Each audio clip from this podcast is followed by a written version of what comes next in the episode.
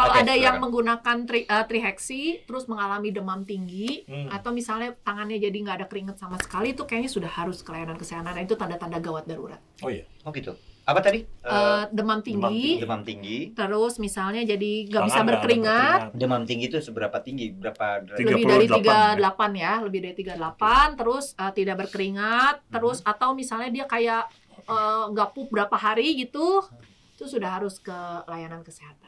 Jangan takut untuk mengakui bahwa Anda menggunakan trihexyphenidyl. Walaupun dapat kultum ya terima aja.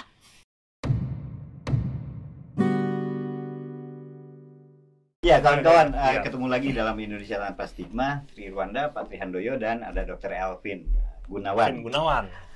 SPKJ artinya bisa ditebak lah. Kita akan ngobrol seputar apa coba? Seputar Obat-obatan. buat narkoba, narkoba. narkoba. Kayak ujian. Gini, eh, yang sering jadi obrolan orang itu di kanal ini ya, Hmm. Dr. Elvin, itu sering kali kan kita boleh bilang lah itu drugs of 101 atau Hmm. misalnya apalah ya yang berkaitan dengan informasi pokoknya bagaimana yang basic yang yang apa dampaknya kemudian eh, kenapa sih seseorang harus mengkonsumsi itu sebuah obat misalnya nah salah satu yang sering jadi bahan obrolan itu kan trihex Trihexyphenidyl. Nah, trihexyphenidyl. Itu juga yang sebetulnya gini, selain selain eh, kawan-kawan ada juga di salah satu episode kami ini yang memang pernah menayangkan ini, Hmm. pernah ada. Tapi apa salahnya kita ulas lagi? Kenapa? Karena ini sering jadi pertanyaan diulang-ulang pertanyaan. dan masih sering jadi berita Dan juga. gini, yang sering jadi pertanyaan tuh merek kayak misalnya double L, Oh iya. Hmm. Tartar, Iya, gitu betul, gitu betul, ya. betul. Iya, iya, Terus iya. apa sih? Double L sering banget tuh itu Hmm. ditanyain, "Bang, bahas dong double Heximer, L." Heximer. Ah. Heximer. Itu kan merek ya? Ah. Ya, betul. Itu brand lah ya. Ah, ah. Terus apa lagi? Ada, ada lagi apa? Double Y apa tuh itu? Iya iya iya iya. Iya, itu mah Yonex yang gue tahu mah. Yarindo, Yarindo. Yarindo ya, Ternyata, Yarindo ya. ternyata, ternyata maksudnya Yarindo Itu gitu. ya merek-merek generik sebenarnya. Iya, Itu merek, ya. merek generik ya. Uh-uh. Oke, dok, mulai dari mana nih Pak? Eh, enaknya nih Pak. Aku tuh suka Mulai dari- cemas loh kalau bahas obat. Wah, ini biasanya tembakan judulnya apa jual apa gitu ya ngebahasnya. Ini kan obat eh, apa sih? Sebenarnya? Anti Parkinson, Oh, ini Parkinson, tuh. ya. Jadi Hmm. dia tuh kerjanya di antikolinergik. Jadi kalau teman-teman nanti cari tuh dia antikolinergik. Nah, sebenarnya psikiater tuh ngasih kalau ada pemberian antipsikotik kayak haloperidol Hmm. tuh. Biasanya ditemenin karena kan pemberian haloperidol sering kali bikin tangan tremor. Oke. Hmm. Jadi gejalanya Parkinson itu tremor ya, Ah, bergetar ada gitu ya, tremor bergetar. atau kalau di psikiatri itu ada gejala ekstrapiramidal yang kalau kalau- minum obat-obatan nah benar yang jalannya kayak terlalu robot panjang, terlalu atau lama. kekakuan. Hmm. Nah, obatnya ini. Nah, aku juga nggak ngerti kenapa apa enaknya sih minum obat ini. Emang kenapa? Gak ngerti. Mak- maksudnya eh, banyak orang mengonsumsi itu untuk apa sebetulnya? untuk ini, Parkinson tadi. psikoaktif. Itu kalau itu kan kalau indikasi medis. Hmm. Oh iya buat buat Parkinson indikasi medis, Hmm. tapi orang konsumsi itu buat giting. Nah, eh sejak lu mah nggak pernah sih ya trihex ya? Nah, itu Pernah, pernah, pernah, ya? Pernah. pernah. gimana rasanya, Pak? Eh, waktu itu saya diresepin dok, Oh ya, berarti indikasi medis juga indikasi itu medis. Heeh. Tapi pernah gue beli di black market. gelap gitu. lah. Heeh. Itu Oh. emang nggak ada rasanya sih. ya palsu kali. Mungkin. Nah iya gue beberapa kali beli di black market itu nggak ada rasanya kayak itu terus modafinil gitu Hmm. nggak ada rasanya karena ya gue beranggapan ah karena belinya di pasar gelap gitu Oh. Modafinil emang ada di Indonesia. ah, Eh, tapi di Tokopedia mungkin ada kali ya? ada eh bukan modafinil gitu apa ya? sih namanya Eh, pro prohiper Prohiper. Prohiper ya. Hmm. Modafinil kan nggak ada di Indonesia kan? Nggak boleh masuk. tapi belum ada yang jual ada Ya yang jual. ada, Yang kalau jual iya ada, ada, ada yang tapi jual. nggak masuk. Mhm. Izin edarnya nggak Kayak ada. Adderall Ada, gitu ada. ya kan itu juga. Ah, Itu kayaknya menarik sebenarnya, tapi nggak ada di sini. nggak ada Hmm.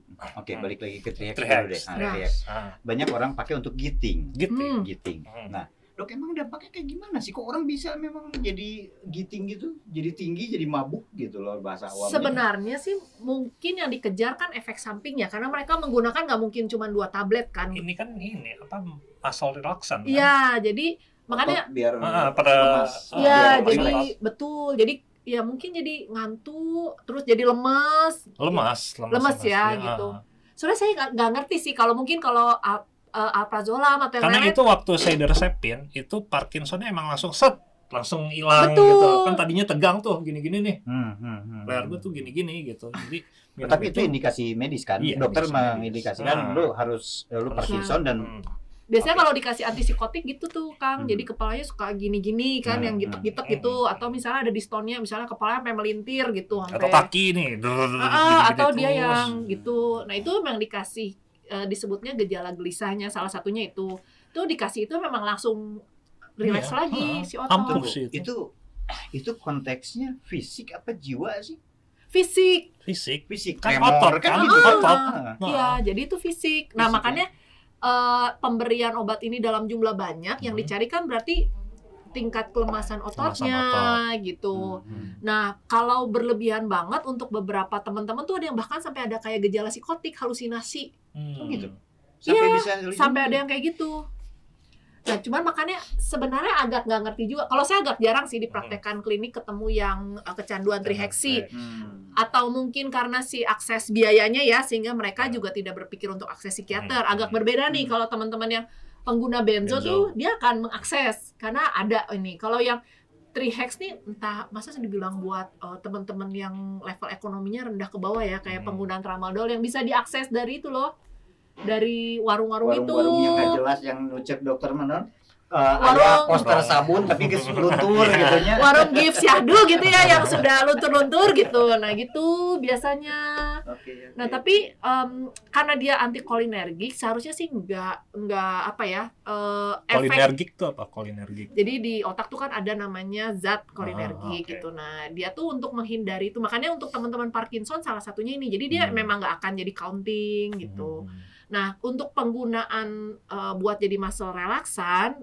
nah kalau jumlahnya berlebihan untuk Bisa. terus meneruskan, makanya salah satu efeknya nanti ada jadi punya halusinasi atau bahkan jadi eh, kognitifnya terganggu karena jumlahnya terlalu banyak.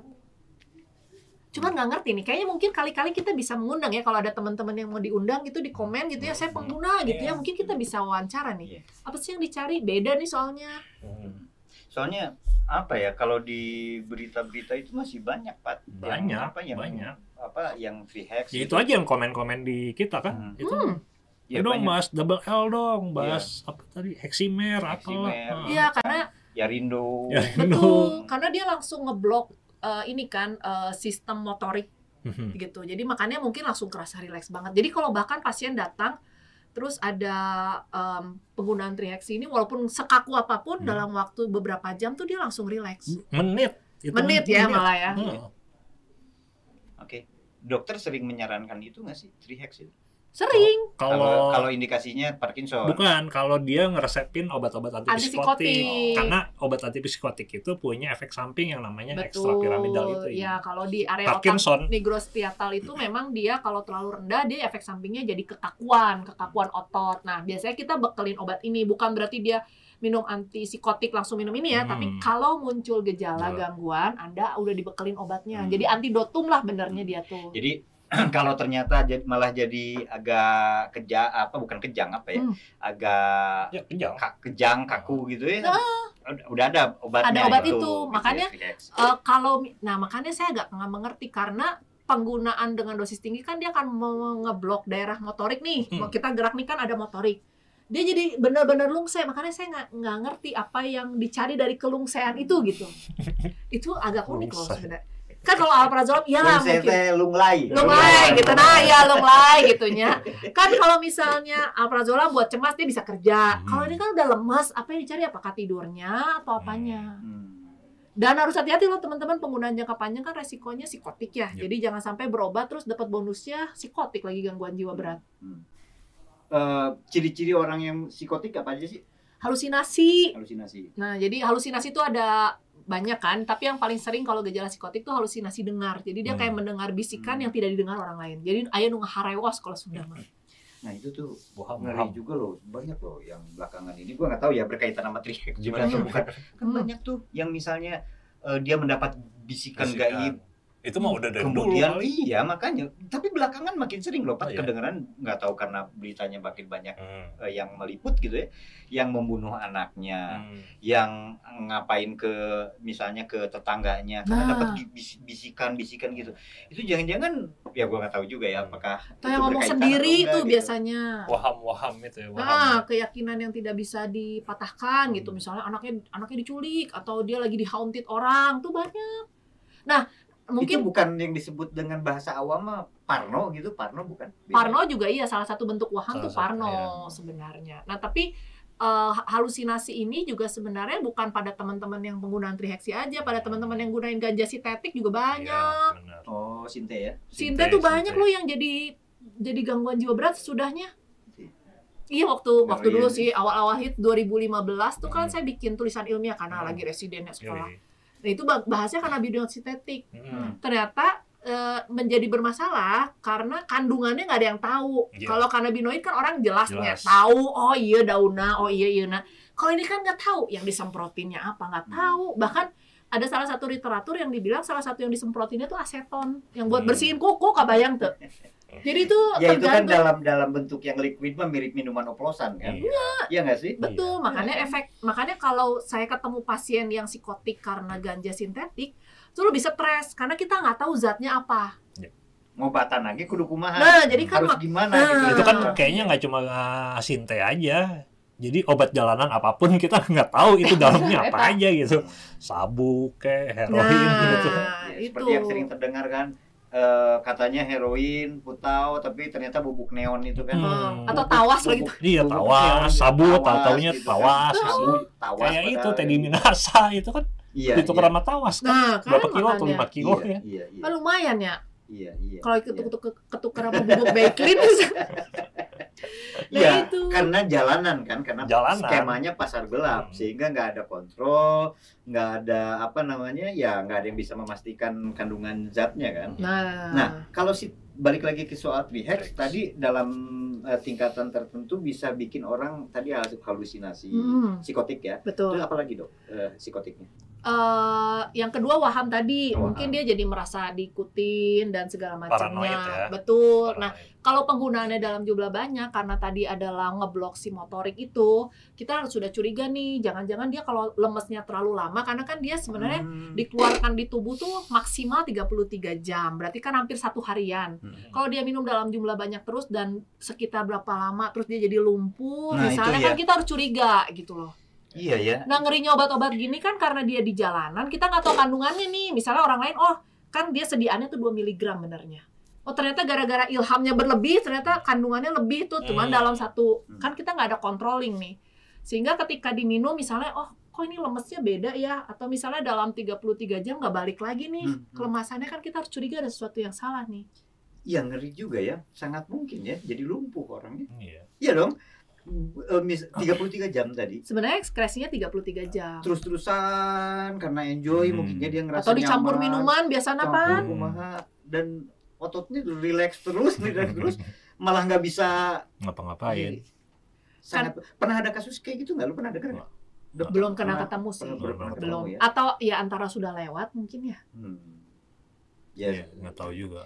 Ya tapi kan segala begitu. kemungkinan bisa terjadi sewaktu itu eh, apa ya eh, di luar indikasi soalnya kan. Benar, apalagi kalau yang dicampur-campur kan, tuh iya. biasanya. dan dapetinnya di jalanan di pasar Jalanan. gelap gitu.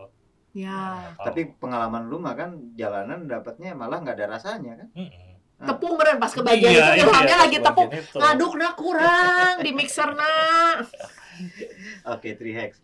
Trihex ini eh, sering jadi pertanyaan-pertanyaan, tapi eh, apalagi Pak dari soal Trihex yang menurut lu perlu sekali diketahui oleh eh, kawan-kawan. Hmm. Selain ya harusnya memang Trihex untuk Parkinson kan. Hmm. Itu aja yang pasti. Tapi mungkin aku nambahin kalau misalnya Hmm, nanti teman-teman yang memang biasa pakai banyak, Mhm. gara-gara dengar ini terus jangan tiba-tiba langsung berhenti juga Oh, ya. Jadi cari pertolongan supaya turunnya bisa tapering. Nah, Hmm. gitu. Jadi ju- justru apa yang terjadi kalau orang berhenti kendaraan? Tiba-tiba. ah, Iya kan kita mungkin ada kekakuan atau dia jadi tidak nyaman atau mungkin bahkan kejang. Jadi kita Hmm. harus sudah hati-hati dengan gejala motorik lainnya nih yang bisa muncul karena kalau misalnya teman-teman eh, menghentikan segala jenis obat nih dengan Hmm. tiba-tiba tuh pasti ada efek sampingnya. Oke. Diturunin dosisnya. Ya, harusnya. dosisnya akan ya? diturunin pelan-pelan. Sama nih kalau teman-teman yang pakai alprazolam terus denger ini, wah Hmm. ternyata ini ya banyak efek sampingnya. Mhm. Jangan diberhentiin tiba-tiba. Oke. Nanti efeknya banyak. Kayak Hmm. penggunaan alkohol apa pun lah sebenarnya yang namanya zat tuh pasti turunnya harus tapering. Hmm. Jadi jangan langsung cold turkey. Itu itu untuk yang sudah disebut apa ya? Ketagihan. Ya, betul. Hmm. Tapi kalau yang belum ketagihan, Mhm. itu bisa dong berhenti berhenti ngedadak, Nah, ya nggak sih? Ketag- eh, Definisi rutin ketagihan gimana? tergantung. Kalau dia misalnya penggunaannya rutin, konsumsinya rutin. ya lebih dari satu bulan Oke. misalnya gitu. Sebenarnya kalau adiksi kan dia bilang satu tahun, tapi Hmm. kalau misalnya dosis tinggi kan kita harus aware juga kalau dia berhenti. Hmm. Kayak alkohol kan, kalau misalnya ada pasien berobat alkohol dosis tinggi, kita tidak mungkin menghentikan dia tiba-tiba. Ya. Karena ada delirium tremens di sana. Jadi kita harus turunkannya pelan-pelan. Apalagi untuk teman-teman pengguna alkohol kan antidotumnya nggak ada nih di kita. Hmm. Gitu. Jadi makanya turunnya akan pelan-pelan Bang, luar sekali. negeri gimana sih? Apa? Antidotumnya buat alkohol? Nggak ada. Ya itu tapering itu. Oh, memang nggak ada. ya? Turun Pelan-pelan. Memang mau nggak mau harus berhentinya pelan-pelan. Iya. Step by step lah ya. Hmm. Benar. Jadi Turunin berhenti dosis. tiba-tiba bukan solusi ya kalau untuk pasien Hmm. adiksi kan gitu sebenarnya. Kecuali bokeh. Kalau itu mah kafe fat. Nah. itu mah tahan badan aja. Ah, itu Pasang udah badan. pasang badan gitu. Tapi kebanyakan orang orang datang ke profesional nggak sih? Nggak juga. Enggak juga. Nah, Terus apa yang terjadi gitu? Kalau udah gitu tahan badan doang. Oh, Pasang badan. gitu ya. Heeh. sedih sih sebenarnya kalau untuk karena adiksi nggak di cover sama asuransi Mhm. itu ya mungkin saya juga membayangkan ya kalau misalnya dia harus berobat dengan biaya yang cukup besar gitu kan juga mungkin Hmm. Jadi makanya kenapa kalau di luar negeri kan dia suka ada spot-spot withdrawal ya untuk Hmm. si layanan kesehatan gitu. Jadi mereka siap gitu untuk teman-teman yang memang eh, mau berhenti. Nah kalau di kita kan untuk obat di puskesmas nggak lengkap juga. Hmm. Kadang obat untuk em, kayak diazepam belum tentu ada gitu kan. Obatnya on off lah gitu. Jadi makanya ketika eh, ketemu pasien withdrawal mereka juga mungkin bingung. Iya, iya, iya bisa jadi kebingungan malah ya. Iya. Jadi sebenarnya kalau kalau area daerah tersebut memang banyak yang pakai trihex kan sebenarnya bagaimana mengajarkan teman-teman ini tahu nih gitu. Misalnya banyak yang nyuntik kan kita harus ngebekelin kan Iya. misalnya. Cuman obatnya juga nggak ada kan naloxone. Kalau yang ada. nyuntik kan padahal kalau udah bingung. Padahal kemungkinan overdosis itu gede ya untuk itu ya. Iya, obat Dan- jalanan lah ya. Hmm. Dan nggak ada naloxone gitu bisa dibayangkan kan.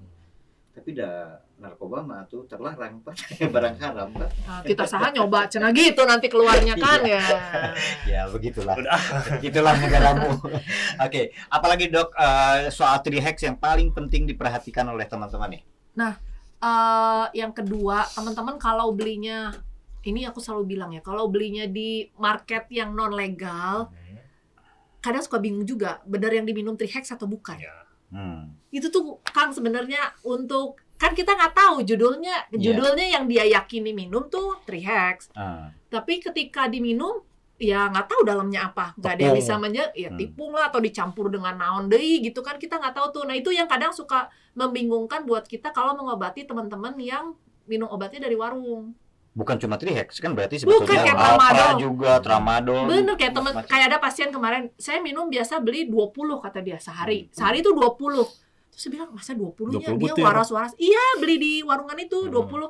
Terus akhirnya saya kasih sehari cuman karena dia 20-nya. Wah, deg-degan nih. Saya bilang Hmm. harusnya rawat inap. Terus gini aja deh, cobain dulu sehari Hmm. 4. Nanti kalau misalnya sudah 4, kalau memang em, nggak ketahan kamu harus rehab. Terus dikasih 4 cukup dong. Hmm. Berarti yang 20 ini kan Hmm. harus yang minum gitu kan kasarnya.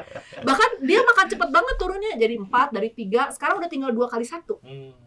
Ya karena mungkin yang 20 ini meren 18 tipung, dua aslinya dua gitu. gitu. Jadi ya karena kalau beli obat warung kan kadang dia beli nanti kalau dia lagi di warungnya ada alprazolam dia minum tuh campur campur campur. Padahal yang diminum apa juga nggak ada yang tahu. Hmm, hmm, hmm, hmm. Ya, tapi kan di satu sisi kalau itu yang dimakannya tepung atau mungkin apa ya? Kalau tepung buat saya kesannya tidak terlalu berbahaya juga gitu ya. Jangan-jangan- Kalau tepung, kalau racun serangga gimana campurannya? Iya, iya, iya, iya, iya, iya. Iya, iya. Iya jangan-jangan nanti kan ya. aku bilang kalau itunya tepung berarti gejala lemas gara waktu putus zatnya ternyata gara-gara itu apa Iya. sugar withdrawal lagi kan Eh, kan sedih pisan sugar withdrawal tuhnya leles karena kurang gula sama satu lagi. Dia menganalogikan gila gue withdrawal nih dok. Eh, lemes gejalanya. Ada gejala lain nggak? Kejang air liurnya Oh. banyak atau kekakuan otot atau Nah. dia kayak yang gini-gini Iya, pelajar iya. nggak ada dok. Cuma lemes aja. Kan berarti kan jadi bingung gitu loh. Iya itu ajaib loh. Tapi itu happen di kehidupan akar rumput. Ya Cie. Gini Pak, salah satu komentar Hmm. di di kanal ini, Dok ya. Hmm. Eh kenapa sih? Nggak tahu saya itu ditujukan pada siapa. Eh kenapa sih ya orang-orang ini kan sehat-sehat tapi kenapa sih pengen sakit dengan Hmm. ngomong apa dengan eh, ada yang minum eh makan Hmm. konsumsi kayak tadi eh, tramadol kayak atau alpra itu kan Hmm. obat-obatan semua obat Iya, mah iya, identiknya obat, dengan sakit, sakit. kan gitu nah jawaban lu apa kenapa ya masih ada orang yang pengen itu karena giting Iya karena gitu. tapi kan terbukti Untuk tadi Rekreasi. kalau kalau di pasar gelap itu kandungannya juga nggak jelas Oh, jadi iya. gitingnya dari mana kan gini, itu kan tadi Ditipu. ada ada berkaitan sama stigmanya juga tuh. nah Hmm. gitu. Soalnya Orang gini. males ke dokter karena stigma ke dokter jiwa gitu. terus kan kalau beli di warung bisa ketengan Hmm. Hmm. kalau ke dokter kan mungkin bayar bayar konsulnya udah berapa beli obatnya kan nggak mungkin ke farmasi ketengannya dua tablet hela gitu kan nggak bisa kalau yang teman-teman yang penghasilan misalnya lima puluh ribu misal sehari beli itu bisa dua tablet Hmm. kan mungkin ya kalau prazolam dua tablet kalau misalnya itu bisa 8 tablet tuh misalnya dia nah kan kalau ke farmasi eh, mau nebus resep ketengan dulu 8 tablet kan nggak akan dikasih Iya. jadi ya balik lagi Ya, sebenarnya itu akses juga. kesehatan itu nah Aksesnya. stigma itu orang pengen giting Iyalah. tapi itu pain behind loh. Ada sesuatu hal yang membuatkan kalau dia hidupnya baik-baik aja eh, kondisinya baik-baik aja kan nggak mungkin dia memilih untuk self medicate seperti itu. Oh, oke. tapi kalau digali nih teman-teman nih pasti biasanya ada sesuatu hal yang membuat dia memilih akhirnya self medicatednya seperti itu. Kan orang lain self medicated banyak. Ada yang healing makan naon naon kenapa dia milihnya Biasanya ini kan sih? gini Kang, eh, yang tadi kita udah bahas juga tuh eh, seorang anak gitu lagi ngerasa stres, putus asa gitu, ngomong ke orang tuanya, orang tuanya bilang ah kamu mah nggak pernah sholat gitu lah Ah. sebut kayak gitu ya, kan males tuh digituin kan.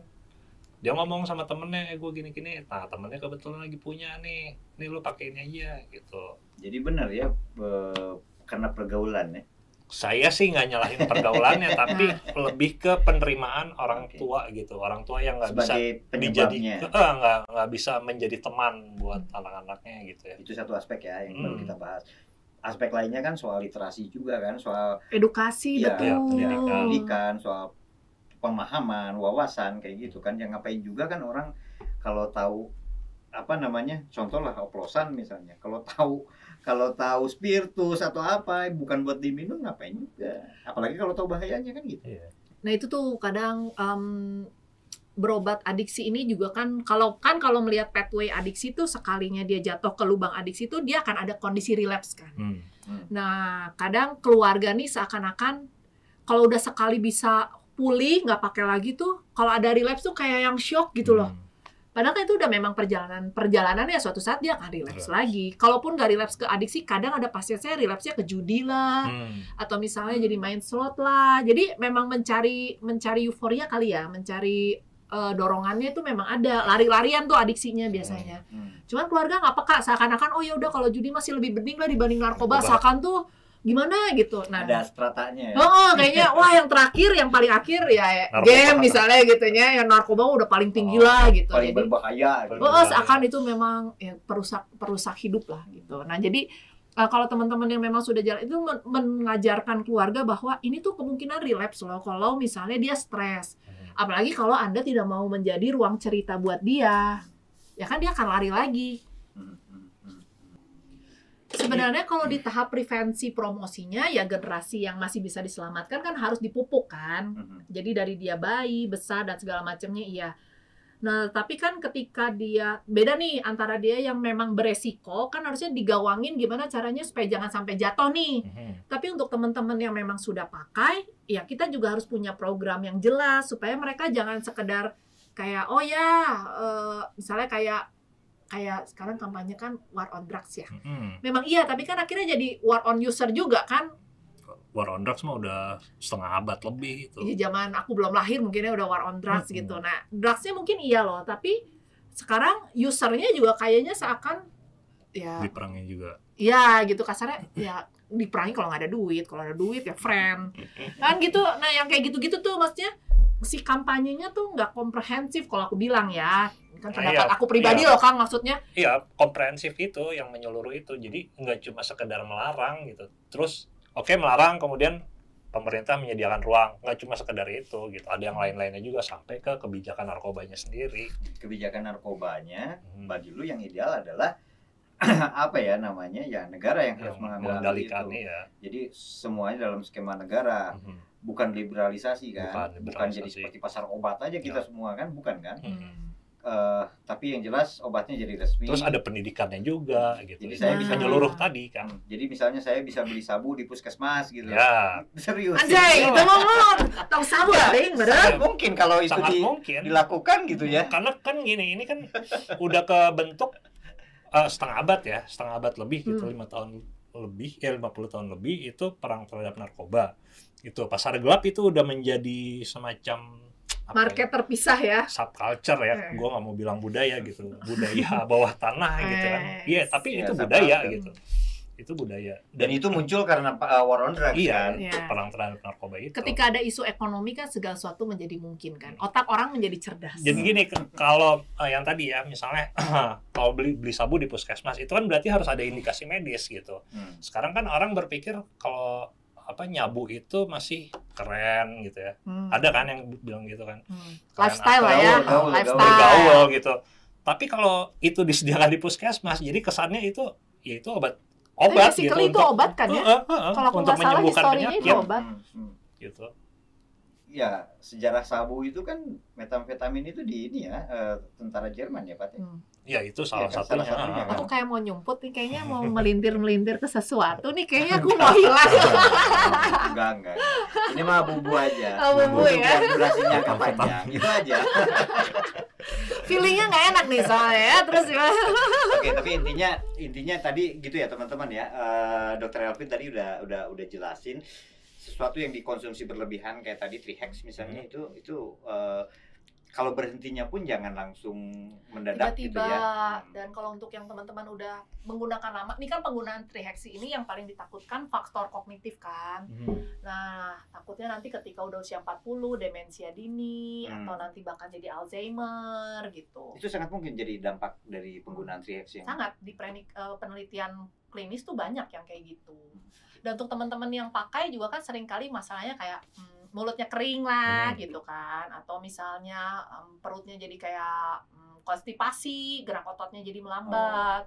Oke, Pat ada lagi? soal Udah, trihex? udah, udah. Oke. pikir cukup Sip, ya. Cukup. Oke, Iya. kawan-kawan eh, Mungkin aku nambahin dikit. Kalau Oke, ada yang silakan. menggunakan tri, eh, triheksi terus mengalami demam tinggi Hmm. atau misalnya tangannya jadi nggak ada keringat sama sekali itu kayaknya sudah harus ke layanan kesehatan dan itu tanda-tanda gawat darurat. Oh iya. oh gitu. Apa tadi? Eh, Eh, demam tinggi, demam tinggi. demam tinggi. terus misalnya jadi nggak bisa berkeringat, Demam tinggi itu seberapa tinggi? Berapa derajat? Tiga- lebih dari 38 38 ya, lebih dari 38, terus eh, tidak berkeringat, terus atau misalnya dia kayak nggak pup berapa hari gitu, itu sudah harus ke layanan kesehatan.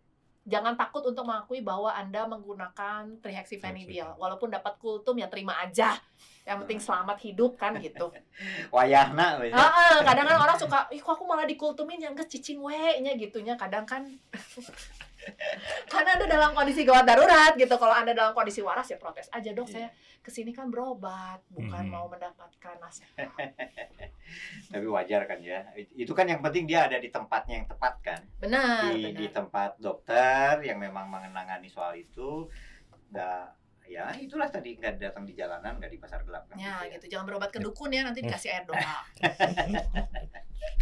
Tapi pindahin ke kambing penyakitnya. ah, tapi dari ke ayam. anu, anu gitingna kambing ya atau ayam kan. Ini lucu ya.